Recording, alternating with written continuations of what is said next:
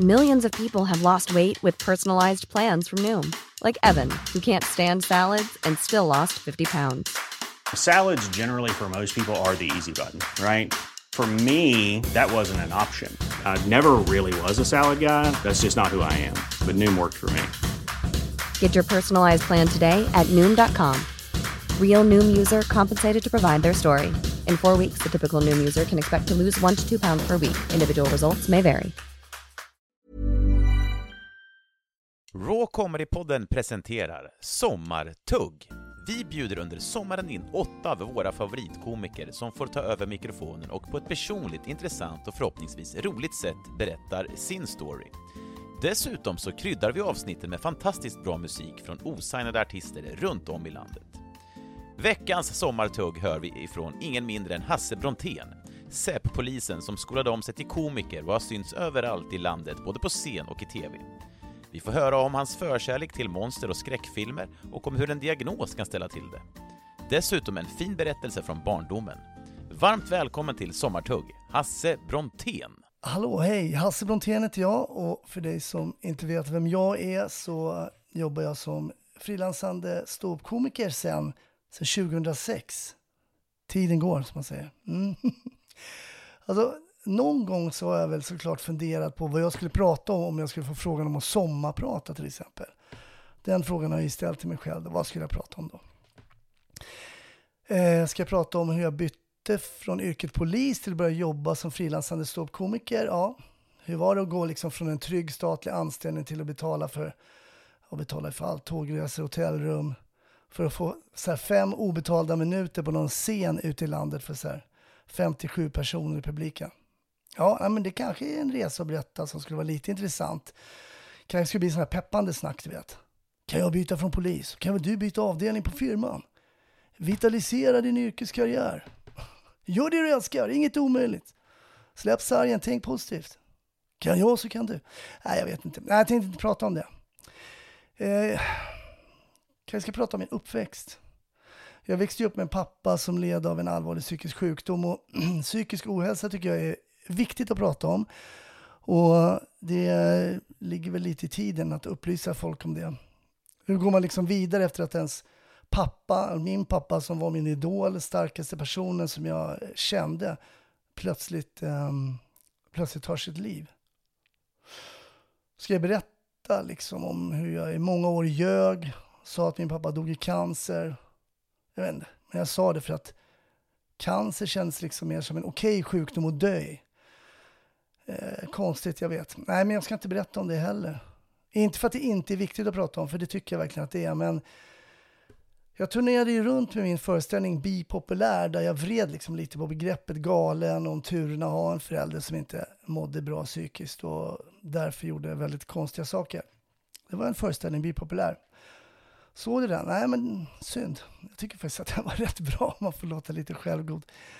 Um, men jag kanske kanske ska berätta om när jag och mina kollegor under polistiden grep polismördaren Jackie Arklöv. Eh, när han sköts och allt det som hände efter att han föll till marken där på, ja det var ju på en parkeringsplats i Tyresö söder om Stockholm. Nej, men jag hoppar över det faktiskt. Jag har nämnt det i, i samband med intervjuer och grejer. Det är en spännande historia tycker jag. Och, för det, ja, det tänker jag inte sticka under stol med. Och det var också en fin fjäder i, Polismässan, kan man väl säga. Det var, ja, det var en ynnest att få gripa den här polismördaren. Ah, jag, jag såg det alltid som en ynnest att få gripa brottslingar tycker jag. Det var, polistiden var rolig. Eh, jag skulle i och för sig kunna berätta att jag ägnade tre år, jag ägnade tre hela år till att renovera en gammal mahognybåt. Den var byggd 1947. Det där, det där är än idag en av de konstigaste sakerna jag gjort. Alltså. Jag, vet inte, jag förstår inte hur jag lyckades. Jag kunde ingenting om gamla motorbåtar och ingen höjdare liksom i träslöjden heller. Min träslöjdsmaja, han saknade två fingrar. Jag vet inte, det kanske var många som träslöjdsmagistrar som gjorde det. Och det var i och för sig inte anledningen till att jag var dålig på träslöjd. Men man kanske blev lite mer avvaktande vid svarven när magistern saknade två fingrar. Men den här båten, den blev i alla fall helt fantastiskt vacker. Det tog tre år att renovera den där mahognybåten. Och det var faktiskt en båt som folk vände sig om om man åkte ut i skärgården och sådär. Mahognyräser. byggd av och eh, designad av Gideon Forslund. Båten heter Sigra. Ja, du kan googla upp bilder på Sigra. Sigra med Z. Mm. Lite, lite udda namn det här, Sigra. Det var jag som döpte den där båten till Sigra. Eh, jag döpte den efter ett japanskt filmmonster. Eh, Sigra. Kolla in filmen eh, Gamera vs Sigra. Det är en eh, japansk eh, rulle från ja, 1971 tror jag. Hela den, finns, den, hela den finns på Youtube. Hela filmen finns på Youtube. Men jag tror att det räcker om du kollar på något klipp. Det är, det är inte bra kan jag säga. Det är, men det är en klassisk japansk monsterrulle med en så kallad man in a suit. Det vill säga man gjorde en monsterdräkt, stoppade in en skådis i dräkten och så byggde man en stad i miniatyr. Så går monstret då, eller ja, snubben i dräkten omkring och välter bilar och förstör hus och sådär. Och det är klart, jämför man med dagens filmteknik och de monster som vi ser idag på film så det är klart, det såg ju skittöntigt ut det där. Men grejen är så här, att jag glömmer aldrig när jag satt med min farmor uppe i vår sommarstuga i Kråken. Ja, Kråken, var ligger det? Ja, det ligger ungefär fem mil söder om Umeå. Och det där fascinerade mig helt och hållet. Vi hade en svartvit tv och sen sen kväll, där i tv-soffan, jag och farmor och så visades den japanska monsterfilmen.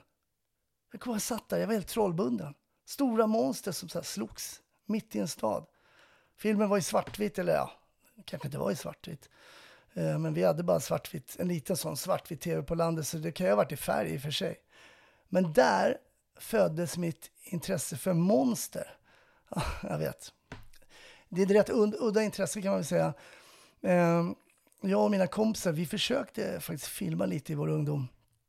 Men det var så jäkla tufft och utrustningen var inte det som man har som standard idag. Man kan ju, man kan ju typ spela in en långfilm idag med sin iPhone. Men eh, jag köpte en så begagnad Super 8-kamera. Jag byggde också ett så här miniatyrlandskap i källaren där jag liksom eh, ja, hade, hade lite bilar, körde lite stop motion. Eh, jag kan säga att mamma och pappa var inte helt nöjda med mitt filmbygge där. jag, blev, jag, blev dels, jag blev nog inte heller speciellt nöjd över resultatet heller. Jag hade stora planer på en monsterfilm under en spårvagnsdepå som låg på Sockenvägen i närheten där jag växte upp. Nu kanske intresset har svanat en aning under åren, men jag, jag har fortfarande de här böckerna kvar i bokhyllan, vet, som The Encyclopedia of Monsters och jag vet inte, The Illustrated Dinosaur Movie Guide och sådana grejer. Och så är varulvar en, en favorit också. Det är bra, varulven är ett bra, väldigt bra monster. Toppar vampyrer alla dagar i veckan. Jag kommer på min 15-årsdag såg jag filmen Amerikansk varulv i London av John Landis. Jag vet inte, jag hade suttit på mitt pojkrum och nästan bläddrat sönder det numret av skräcktidningen Fangoria där man fick se bilder på så här special effects av han special effects-mästaren Rick Baker och varulven och hur den där förvandlingen gick på film. Ja, det var häftigt. Eh, sen, eh, det är en topp top, top ett varulvsfilm för mig än idag ska jag säga. Ett litet minus när jag inte pratar varulvsfilmer och jag var nog besviken över det redan då, det är ju att varulven i amerikansk varulv i London gick på alla fyra. Jag vill att varulvar ska vara, du vet, så resliga rackare på två ben. Eh, kolla in filmen eh, Dog Soldiers. De varulvarna, de, de skojar man inte bort tycker jag på samma sätt. Underskattad varulvsfilm. Neil Marshall, den är väl från eh, hans första långfilm från 2002. Men nej, jag ska inte fortsätta om monster och varulvar, men det är någonting som eh, jag har varit lite intresserad av genom åren. Men eh, jag skulle kunna berätta att jag är inblandad i arbetet kring en superintressant och spännande skräckfilm, ett sånt skräckfilmsprojekt som håller på just nu. Kanske finns det ett monster inblandat. Mm. Nej, det får jag inte se. Eh, det, är inte så, det är inte så lätt att få pengar till en skräckfilm, men det är på gång och ja, håll tummarna. Jag Ska inte prata mer om film nu. Så många dagar vi har kvar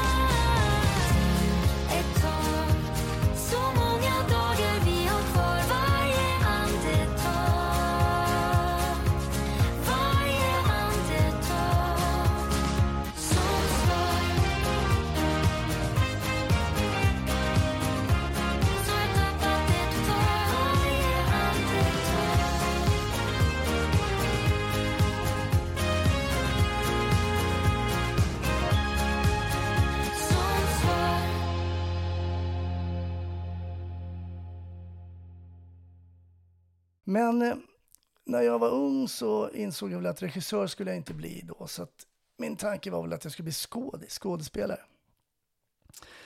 När jag gick på Ung Teater och det var mycket trams och jag vann faktiskt två talangjakt. Jag vann en talangjakt i sjuan och en i åttan. Gruppen Freestyle, kommer ni ihåg dem? Vill ha dig i mörkret hos mig. De var med och spelade under första talangjakten när jag gick i sjuan. Det var ju något coolt. Efteråt kom de och frågade om jag kunde följa med dem och uppträda innan deras gig. Ja, jag vet, det låter udda och konstigt, men den frågan liksom bara fastnade i mitt huvud och då tänkte jag så här, "Ah, men jag kommer ju verkligen lyckas alltså. Men man kan väl säga så här, att mima och dansa till musik blev inte riktigt någon hit. Sen gick jag gymnasiet, helt fel linje, jag gick ekonomiskt, ville gå humanistiskt, men det fick jag inte för farsan och morsan. Jag fick välja naturvetenskapligt eller, eller ekonomisk. Ja, jag blev ekonomisk, det var helt, helt fel för mig. Eh, ja, så gjorde man väl lumpen, och, men det ska jag inte prata om, jag ska inte prata om det. Men, eller, ska jag berätta om att jag fick min ADD-diagnos. Det fick jag en bit efter att jag fyllt 50. Och det var ju ett uppvaknande om något. Jag blev ju, nej men det där var faktiskt, jag kan säga det var, det var emotionellt. När jag fick mitt besked och insåg att jag kanske inte bara hade varit knäpp och konstig som inte kunnat komma till flygplatser på rätt dag. Missat möten, dubbelbokat mig, fått betalningsanmärkningar, vet. Fast jag hade pengar till mina räkningar så fick jag det ändå. Jag åkte, fel, jag åkte på till fel stad när jag var på Säpo, det var ju populärt äh, dålig på så här. Dålig på att hålla kontakt med vänner och ja, med mera, med mera. Den där brunnen av historia har liksom ingen botten. Fast så kunde jag då jobba som polis egentligen med alltså, med ADD. Och det tror jag egentligen passade de arbetsuppgifterna mig alldeles perfekt. Så här, grip en person, sen skriver ni det här och det här och det här pappret. Och sen är ni klara. Så bara, ah, okej, när, när, när ska det göras? Ja? Nu. Ska göras nu. Och det där var perfekt, helt perfekt för mig. Bara gör det, ba, ba, ba, ba, i rätt ordning, tillsagd, gör det nu. Millions of people have lost weight with personalized plans from Noom, like Evan, who can't stand salads and still lost 50 pounds. Salads, generally, for most people, are the easy button, right? For me, that wasn't an option. I never really was a salad guy. That's just not who I am. But Noom worked for me. Get your personalized plan today at Noom.com. Real Noom user compensated to provide their story. In four weeks, the typical Noom user can expect to lose one to two pounds per week. Individual results may vary. Att sen bli egen företagare, börja frilansa som, som komiker, ta tag i ekonomi, bokningar, logistik, avsluta idéer, projekt sånt där, det var inte lika bra. För min del visade det sig. Jag tror jag har bränt några broar där med några dubbelbokningar och saker som, eh, som blev fel. Men eh, jag tänkte faktiskt inte eh, prata om det där. Eh, jag tar en tablett varje morgon nu och saker och ting har verkligen förbättrats. Eh, Får fråga min fru. och stort tack ska jag säga till min äldsta dotter Olivia som verkligen så här tjatade på mig att göra en sån här eh, ADHD-utredning. Det var, det var värt det. ADD, jag, jag är inte hyper, så ADD, det är en annan diagnos. Eh, har du hört det här uttrycket? Eh, man ska aldrig ångra det man har gjort, bara det man inte har gjort. Det låter rätt bra, eller hur? Det är bara det att man ska ju göra de där sakerna också. Men så ibland så tar man ett beslut sådär på studs som sen visar sig vara riktigt, riktigt bra. Jag tänkte jag skulle berätta om en sån grej. Eh, min tyska morfar heter också Hans. Min mamma är från Tyskland och då är ju också min morfar från Tyskland. Eller Hans eh, heter han ju såklart, eller hette han. Som min mamma kanske trodde att jag skulle komma att kallas. Men det blev Hasse. Hasse som betyder hata. Ja, men det var inte så bra. Men det blev mitt smeknamn i alla fall. Min morfar Hans, ja, vi hade, vi hade en väldigt bra kontakt. Han var en väldigt varm person. Som gjorde saker som min norrländska farfar aldrig gjorde. Även om han också var bra. Men morfar Hans, han tog alltid sin tid och det kan nog vara den minst stressade personen jag har träffat. Jag glömmer aldrig så här, varje gång han skulle skala en apelsin åt mig. Eller åt sig själv. Varje tillfälle det blev som en liten performance kan man säga. Skalet åkte av med hjälp av den där lilla, lilla fickkniven som man alltid bar med sig. Och sen började finliret. Alltså det, du vet det där vita som ligger runt en nyskalad apelsin. Det skulle tas bort med alltså millimeter precision. Och det kunde säkert ta en kvart. Han satt där och skrapade och skrakade, skrapade med sin lilla kniv. Det fanns liksom ingenting som störde honom. Noll stress. helt underbart. Och ibland när jag skalar en apelsin så gör jag det precis som morfar Hans. Alltså bara som en ren hyllning till honom. Man kan sitta lite extra för det finns något sånt där vitt som jag måste ta bort. Liksom. Morfar var också, han var charmig som få. Som liten tyckte jag till och med att hans öron var charmiga. De var ju helt fulla av hår i och för sig, men det låter kanske inte så charmigt. Han, han var som en sån här liten gullig skogskatt, du vet, så med så lite hår i öronen. Och, eh, väldigt plirig blick hade han också. Sen när man själv blir äldre och får hår i öronen, då är det inte lika charmigt kan man säga. Eh, och som ung pojke tyckte jag att det var spännande att ha en tysk morfar. Han var född 1914 och hade levt till exempel under andra världskriget. Eh, mina tyska kusiners farfar, han berättade så helt otroliga historier från skyttegravarna hur han själv hade blivit skjuten och tillfångatagen av engelsmännen. Men morfar Hans han var alltid så väldigt tydlig med att han hade aldrig dödat någon under kriget. Han var ingenjör och som ung ingenjör så jobbade han under, under kriget vid Junkers som tillverkade bombflyg. Och ja, men jag kan säga, jag märkte att kriget tyngde morfar och om jag tog upp liksom det som ett samtalsämne sådär. Precis som det tyngde många andra tyskar tror jag efter kriget och kanske många tyskar än idag. Ehm, ja. En dag när morfar var uppe och hälsade på från Tyskland så berättade han en spännande historia för mig från sin ungdom. Han, han hade faktiskt varit utbytes, ehm, inte student kan man väl säga, men en tysk kille som heter Knut hade varit i Tyskland när han var 15 och så bytte de, eller om de var tvärtom, först i, i Norge och sen i Tyskland. Och så hade de hälsat på varandra. Och det här var ju så här superovanligt på den här tiden att man gjorde så här. Men de här två somrarna kunde liksom inte morfar släppa. Och han kunde heller inte släppa tanken på sin norska kompis Knut. Vad hade hänt efter Knut efter alla år?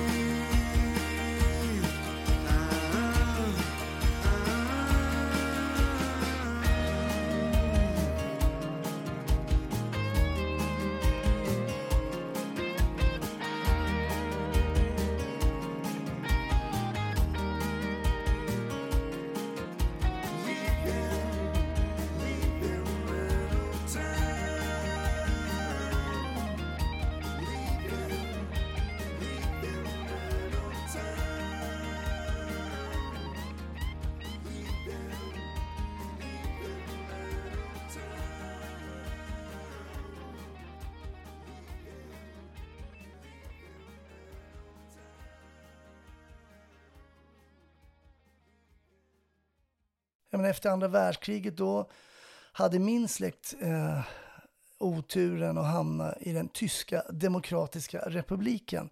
Och det visade sig tyvärr att den var ju allt annat än demokratisk kan man säga.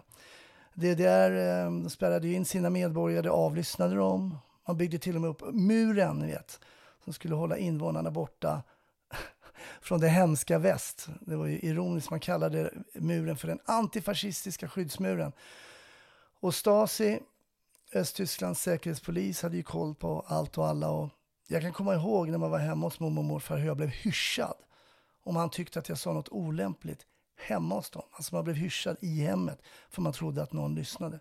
Då kunde jag sagt någonting som att nej men det här är bättre i Sverige eller något sånt där. Då blev man hyschad. Hans, det får du inte säga liksom. Ehm, hade Knut skrivit till morfar? Hade morfars brev kommit fram? Deras kontakt blev i alla fall bruten, men morfar kunde inte släppa tanken kring Knut. Vad hade hänt med honom? Dog han under kriget?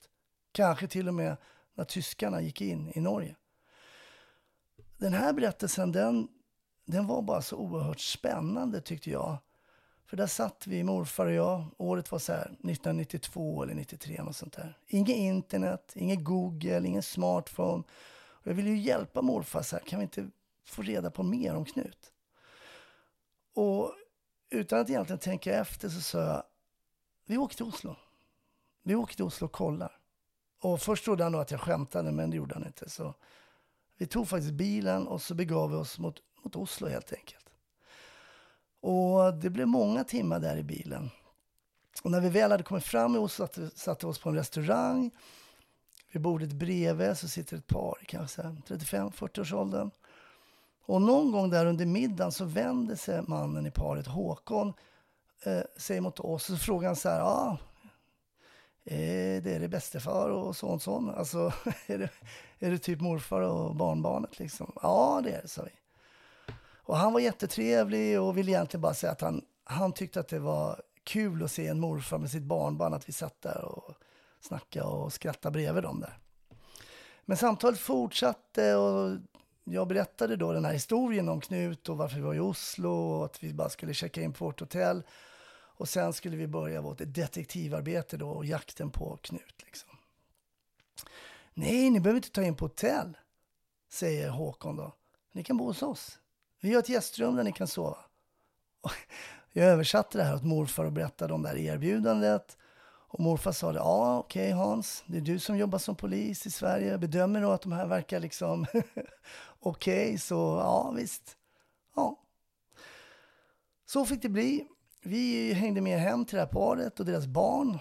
Och dagen efter började Håkon då bläddra i en norsk telefonkatalog efter den här Knut Gröholt. Eh, jag tror det var Gröholt.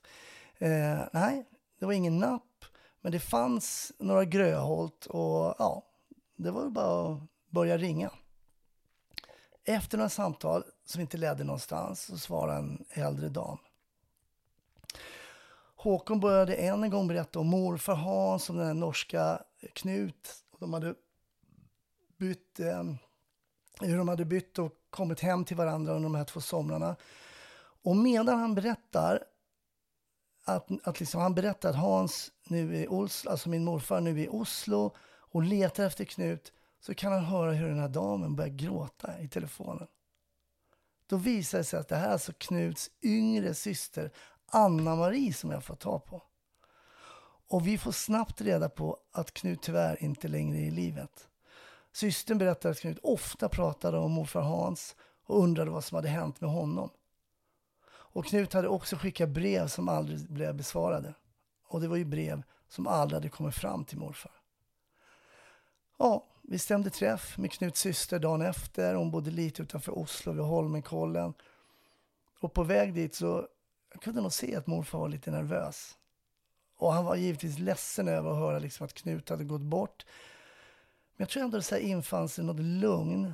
Att han till slut ändå skulle få svar på alla de här frågor som han hade ställt sig under alla år.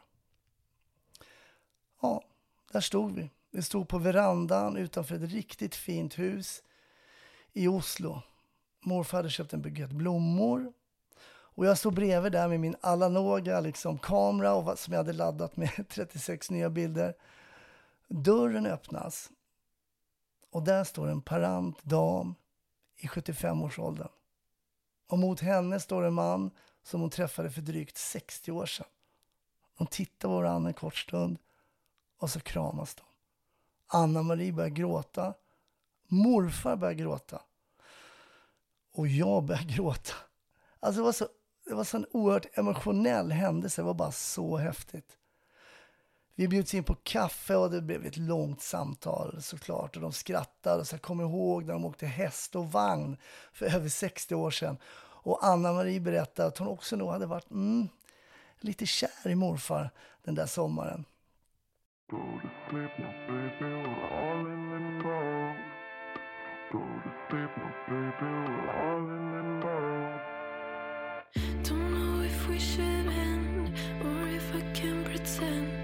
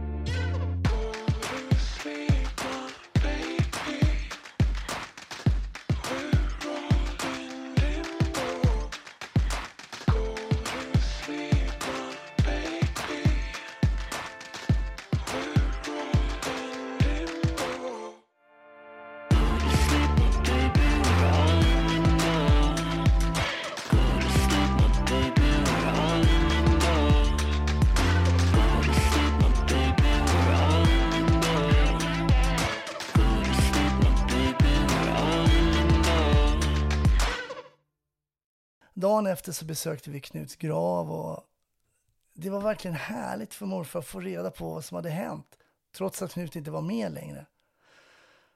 Det var härligt för morfar såklart, men det var härligt även för mig, för att få vara med på det här. Sen satte jag morfar på en färja som skulle ta honom från Oslo till Kiel i Tyskland. Innan gick vi iväg till en blomsterbutik. Morfar köpte en stor bukett med rosor som han skulle kasta ner i Oslofjorden för de soldater som hade stupat då under andra världskriget. Norge sänkte ju den tyska kryssaren Blücher just i Oslofjorden under andra världskriget. Men morfar var, han var väldigt noga med att poängtera att det inte bara gällde stupade tyska soldater utan även norska. Ja, han tog med sig den där stora buketten rosor gick ombord och de kastade han väl ut där i Oslofjorden sen.